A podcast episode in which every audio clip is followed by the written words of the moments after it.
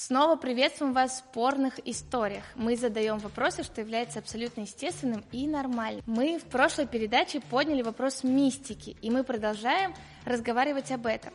И, конечно, с нами наш гость Сергей Сухов. А, Сергей, а, тот раз мы поговорили о нехристианской мистике, эзотерика, разные еще практики. В этот раз хотела бы затронуть мистику в христианстве, потому что мы сказали, что она присутствует. И первый мой вопрос – это такой как духовный мир и ангелы.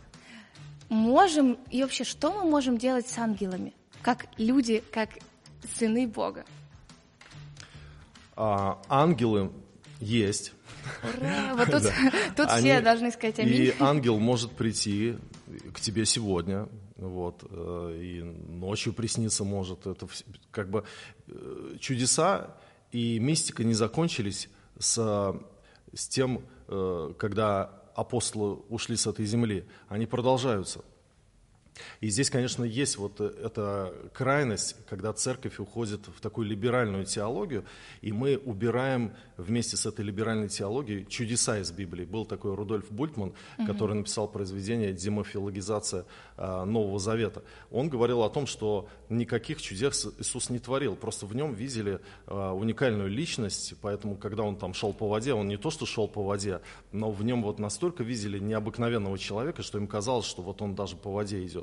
Или, например, когда он накормил 5 тысяч э, человек, не считая ну, женщин и детей, то он просто взял у мальчика две рыбки и пять хлебов и рассадил всех, и по принципу вот добра, того, что вот учил добру, что надо делиться, все вытащили тоже свою еду и поделились друг с другом, и таким образом все были накормлены. Но это вот а, облекалось в мифический язык, и таким образом вот э, просто надо понимать, что люди говорили на языке мифов тогда.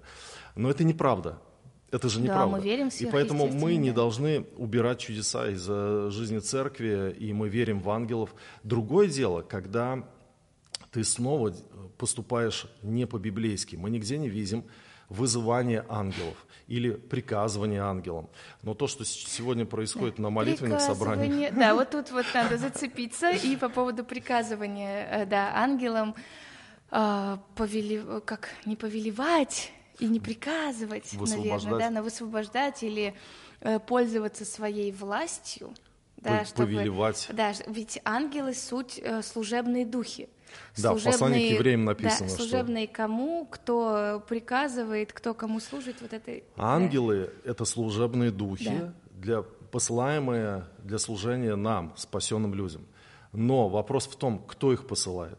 И когда э, появляется в церкви учение, то, что я, верующий христианин, имею право повелевать ангелам и говорить, говорить я высвобождаю ангелов Божьих в эту ситуацию, или я повелеваю, или приказываю ангелам сейчас идти и там действовать.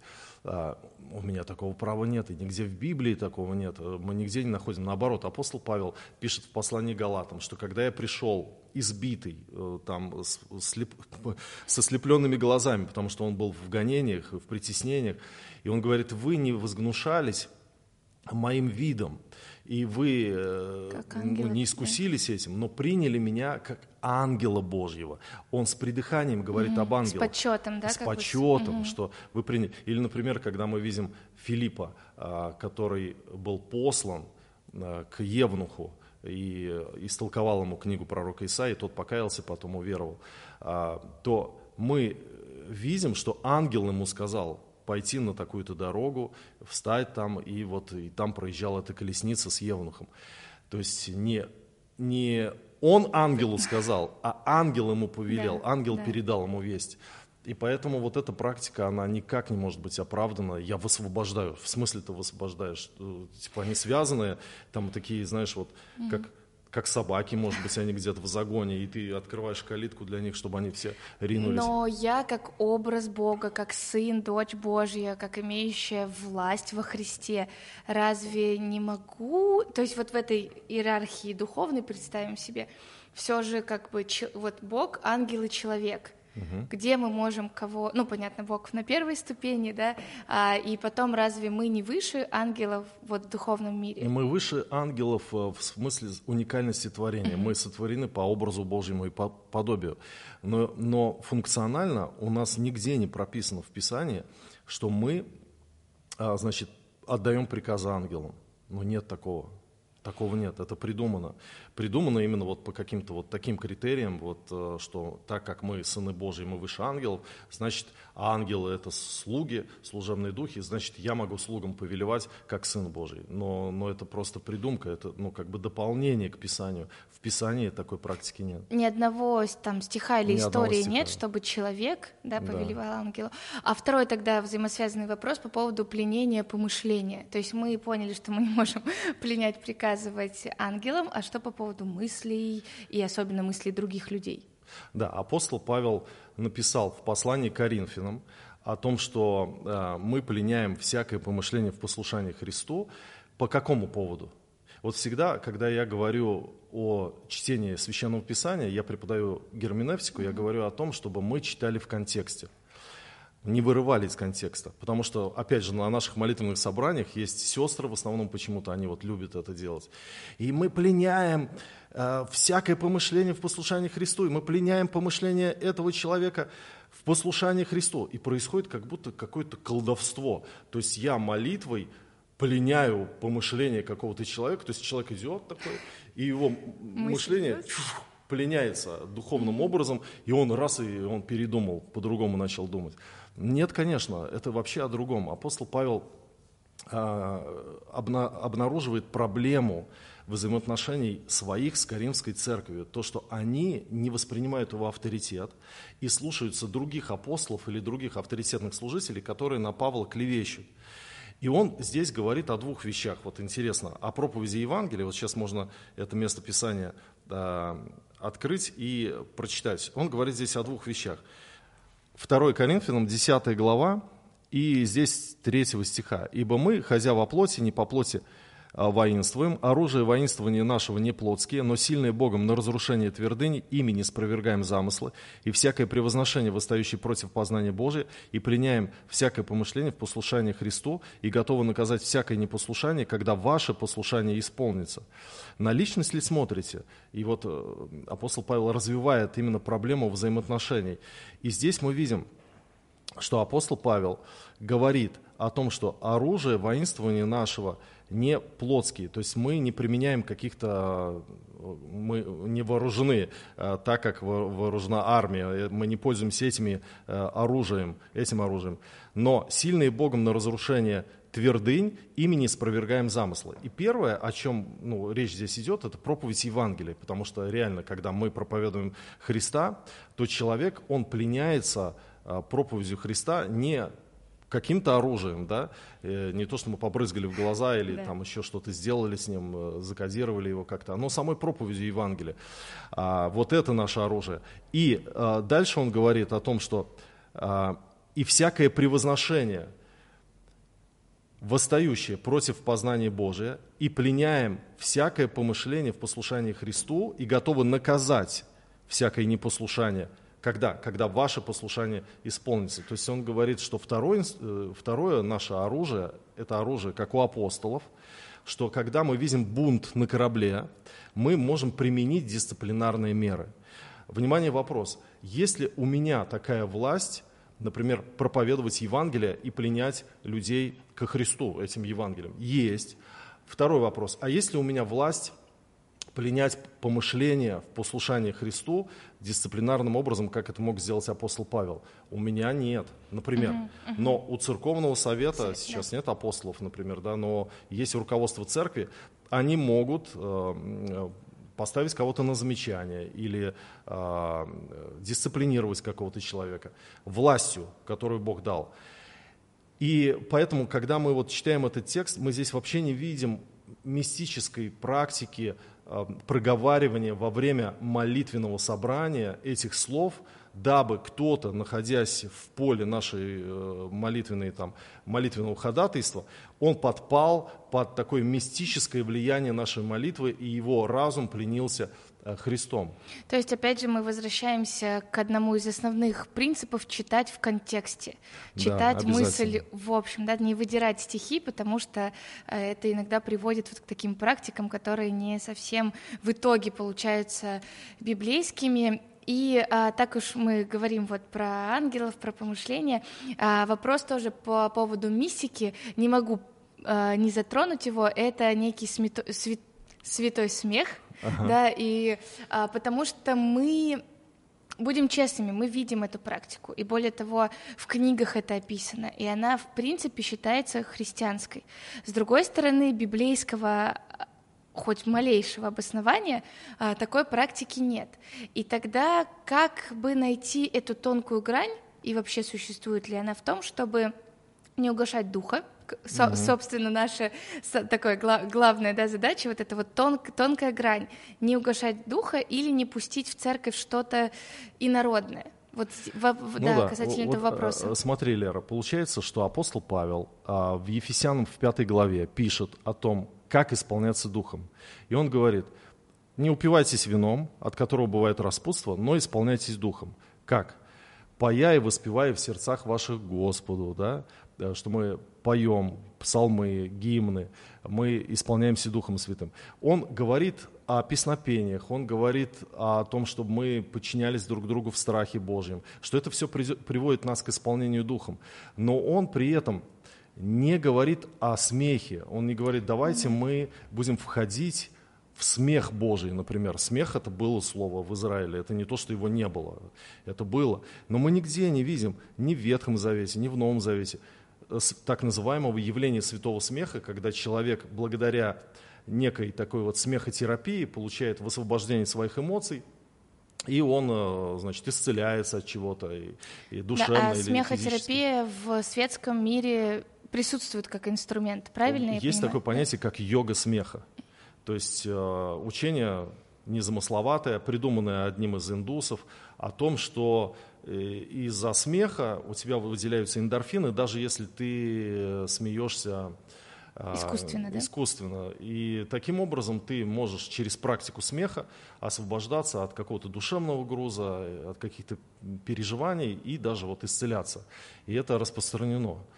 Но когда это приходит в наше собрание, а, я вот, ну, скажу так, это очень странно. Это очень странно, феномен некого святого смеха.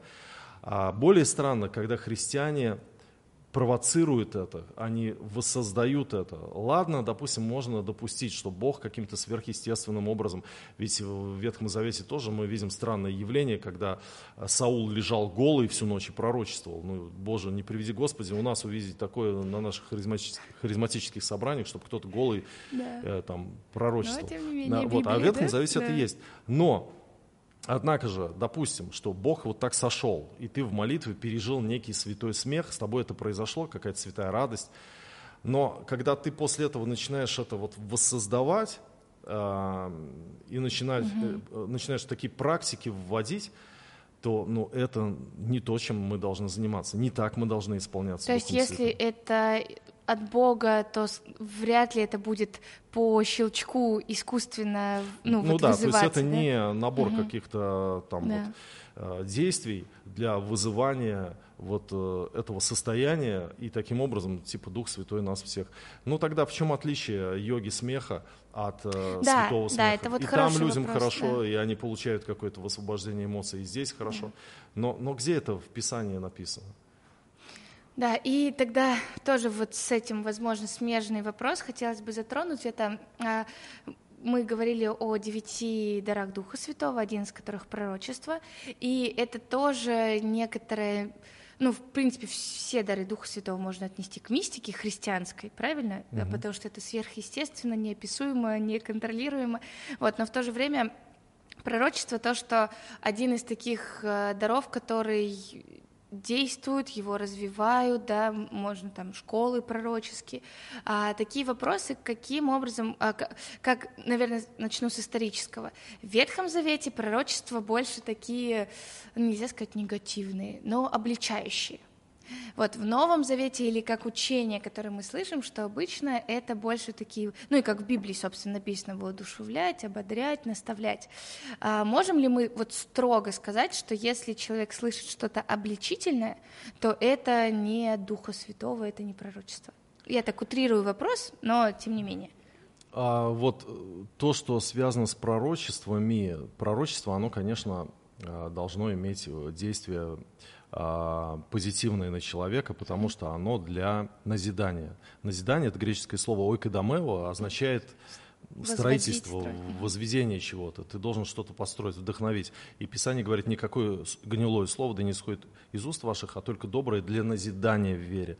Поэтому если пророчество будет такое, значит, э, тебе конец, послезавтра да, тебя уже не будет, э, готовься к смерти, или что-то такое, это, конечно, ну, не назидает и радости не приносит, приносит только страх и разрушение. Это понятно. С другой стороны, что настораживает в пророческих школах в сегодняшних, это нумерология, которая каким-то образом туда вот влезла, опять же, из эзотерики, э, когда присваивается каждому числу какое-то мистическое духовное значение. И там вот 5 это благодать, там 4 э, это своя какое-то значение, 9 это столько-то. И человек, например, может стоять в автобусе и увидеть э, там цифру какую-то, 9. И он, вот Бог сейчас мне говорит через эту цифру. Это суеверие.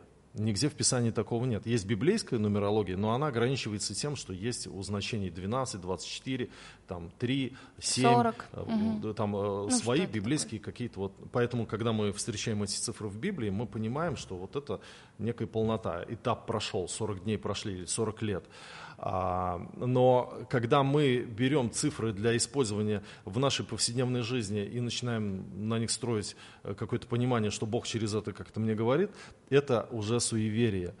И плюс э, настораживает вот э, развлечение цветов, что там получается голубой цвет – это цвет исцеления, там какой еще розовый цвет это там свое значение. Откуда? Откуда? Да, в этом я слышала бы? в практике, то, что как мы все знаем, вот этот цвет такой, я думаю, откуда мы знаем. Но здесь, опять же, наверное, есть, э, да, вопрос первоисточника, я согласна, откуда это все взялось и как это, ну, почему это общепринятым стало. А, и тем не менее, да, чтобы не уйти в суеверие, это, конечно, важная задача. А, и все это в любом случае, опять же, я бы сказала, наверное, около библейских такая э, практика, потому что в самом Писании у нас точно, вот мы тут, наверное, все можем согласиться, точно не прописано. Вот, вот так, вот так, вот так. Поэтому, как минимум, мне кажется, что даже если люди это используют, то они должны понимать, что это уже кем-то сформулированное учение. Угу. Не всегда может быть значит, что оно прям плохое или хорошее, но как минимум, да, мы как протестанты, мы же все-таки только за Библию, вроде как, то мы должны себе хотя бы эту галочку ставить. Это учение, сформированное кем-то, но не прямо библейское. То есть есть хотя бы в этом, чтобы была честность. Угу. Вот. А еще один такой момент, что э, какие-то негативные вещи, потому что все равно даже в истории нашей церкви а, есть моменты, когда мы вспоминаем, как э, основатели церкви, Ульф Экман тот же, например, да, он говорил со сцены какие-то вещи, ну, если честно, прямо обличительные даже можно сказать э, не негативный, но тем не менее, да, с, с ним не было. И ну, вот есть такое, да, есть такое как э, мнение, что именно люди, достигшие, например, статуса там пророка, они уже могут говорить такие вещи. А, тоже насколько это имеет место быть, насколько мы можем так вот но, разграничивать. А вообще с терминами пророк э, и апостол у меня есть своя как бы вот э, больная тема с этим связанная, с тем, что у людей возникает, опять же, подмена понятий, то, то, то же самое, что с медитацией, о чем мы говорили, только здесь получается вера в современных апостолов и пророков, она дает вот, э, расположение человека верить особенным образом в э, особенность этих двух даров – чем это опасно? Во-первых, тем, что наша вера основывается, как, э, наша вера как церкви основывается на апостолах и пророках, которые написали Библию, да. а не на современных апостолах и пророках. А, потому что апостол Павел говорит, что а, все здание, слагаясь стройно, а, возрастает в святой храм в Господе на основании апостолов и пророков. И это местописание иногда э, используют на каких-то рекламных постерах, современных каких-то пророческих конференций. И поэтому нам нужно признать, что таких апостолов, которые написали, были в Писании и э, написали Библию, и пророков, которые написали Библию, их больше нет. Например, Марк, он не был апостолом, но он написал Евангелие, он был пророком в этом смысле. Или Лука, он был один из 70, он не был 12, из 12 да. апостолов, но он был пророком в том смысле, что по вдохновению Духа Святого он написал, потому что Писание, оно все богодухновенно. И вот в этом плане у нас должна быть убежденность, что у нас есть сформированное Божье Слово с самыми большими авторитетами, которые были уже в истории и которых больше не будет. Иначе современный апостол или пророк Могли он бы менять, мог, да? может иметь власть дописать Библию, но у него нет этой власти, ни у кого из нас нет этой власти. У нас уже есть сформированное Божье Слово. И тогда, когда человек, например, слышит, о, пророк приехал – он может воспринимать это как тот, кто может ну, сказать мне слово от Бога. И он перестает ориентироваться в этот момент на Библию, потому что для него сейчас важно будет то, что пророк скажет ему.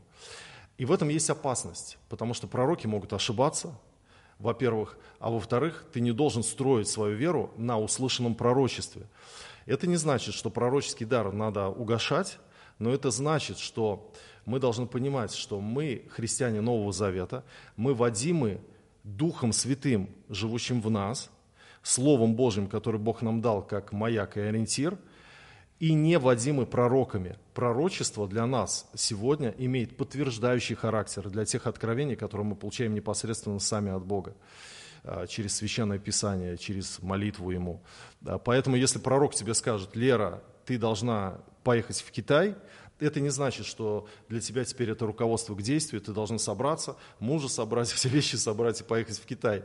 Да, почему? Потому что если Бог тебе лично это не проговорил, у тебя нет видения, нет понимания этого, то ты что должна с этим пророчеством сделать? Ты должна его положить на полочку, но не ориентироваться в своих действиях на э, это пророчество. И когда у, у людей нет этого понимания, они придают слишком большое значение современным апостолам или современным пророкам, которые приезжают, начинают строить веру на них, а когда они падают или ошибаются, то, соответственно, рушится вера человека, и это опасно.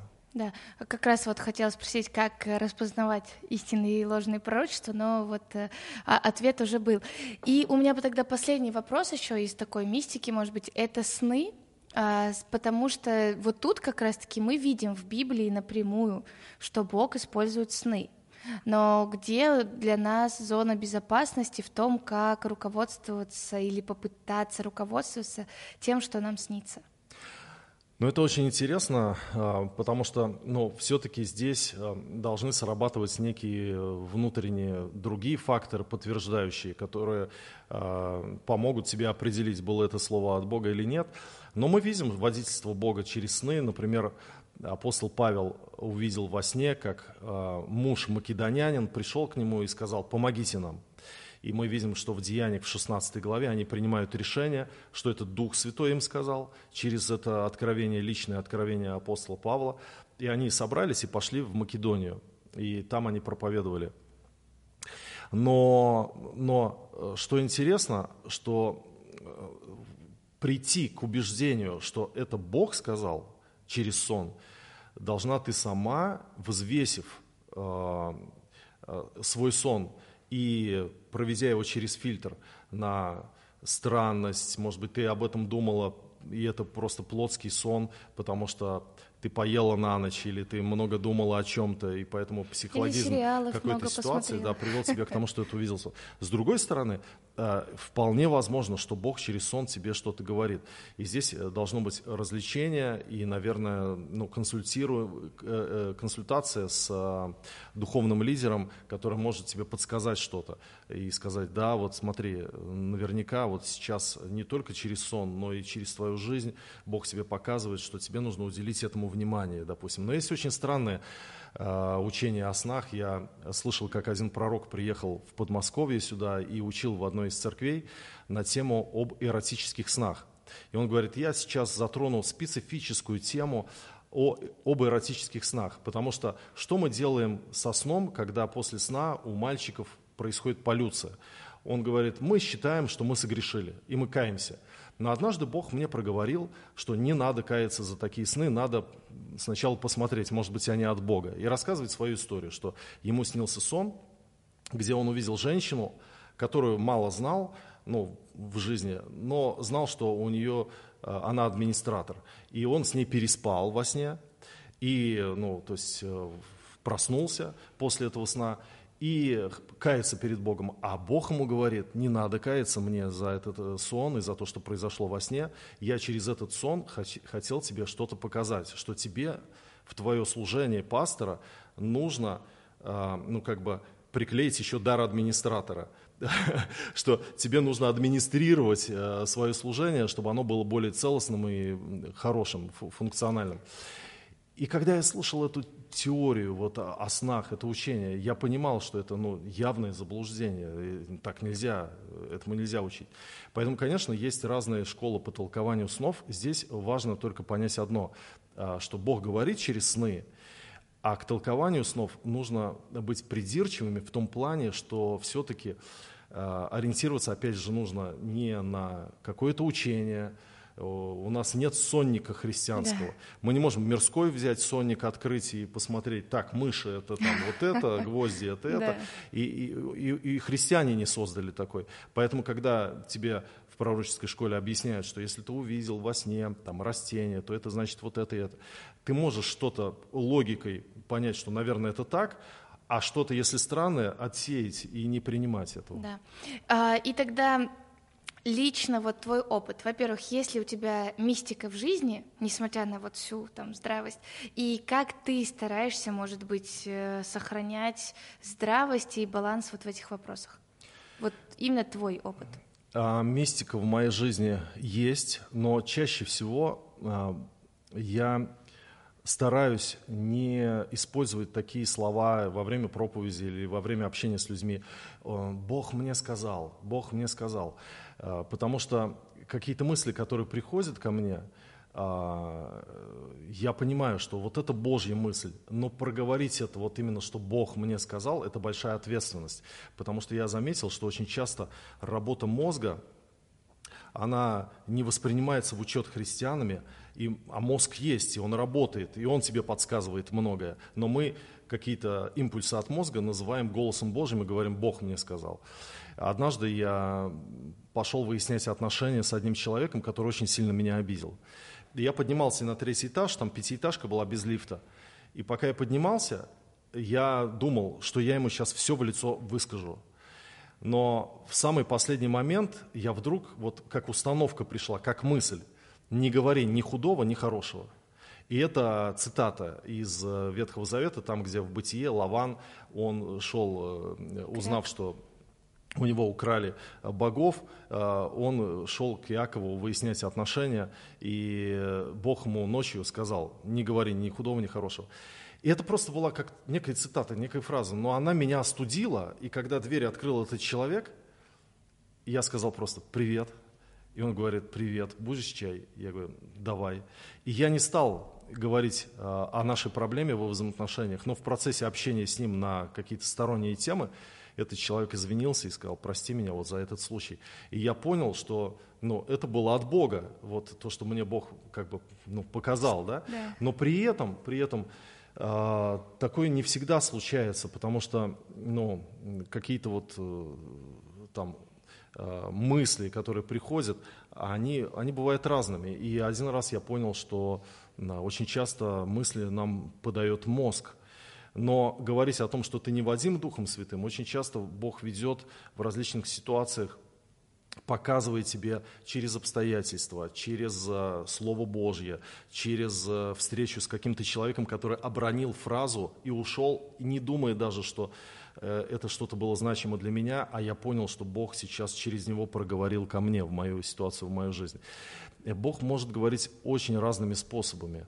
И самое главное, опять же, не искать какой-то определенной мистики, голоса, а быть э, э, ну, ориентирован, ориентированным на священное писание, потому что большинство ответов на наши вопросы в нем.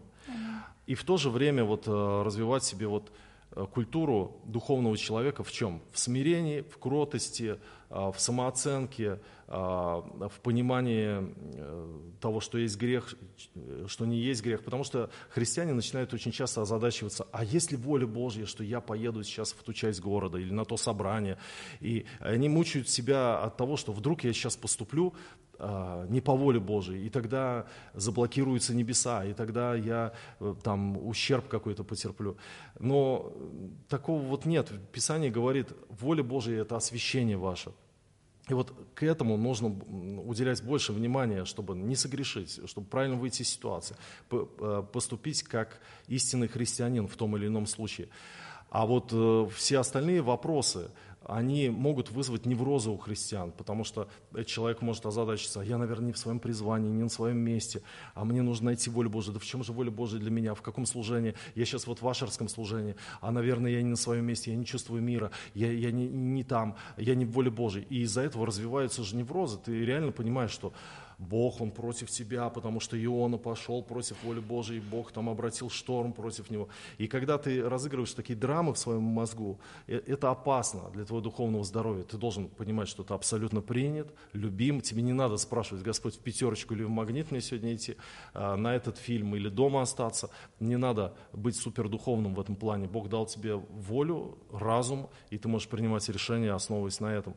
Но когда речь заходит о грехе, тогда да, тогда нужно вот внутри иметь этот индикатор. Я не пойду этим путем, я, потому что воля Божья – мое освящение. Аминь. Спасибо большое. Мы, конечно, затронули сегодня очень много, я думаю, таких больных тем для кого-то. И а, еще раз, да, вот спасибо. А для вас хотела бы сказать, что скорее всего, у вас будет, может быть, другое мнение, а, другая позиция. Поэтому пишите в комментариях желательно какой-то стих и пару абзацев, почему вы думаете, может быть, по-другому.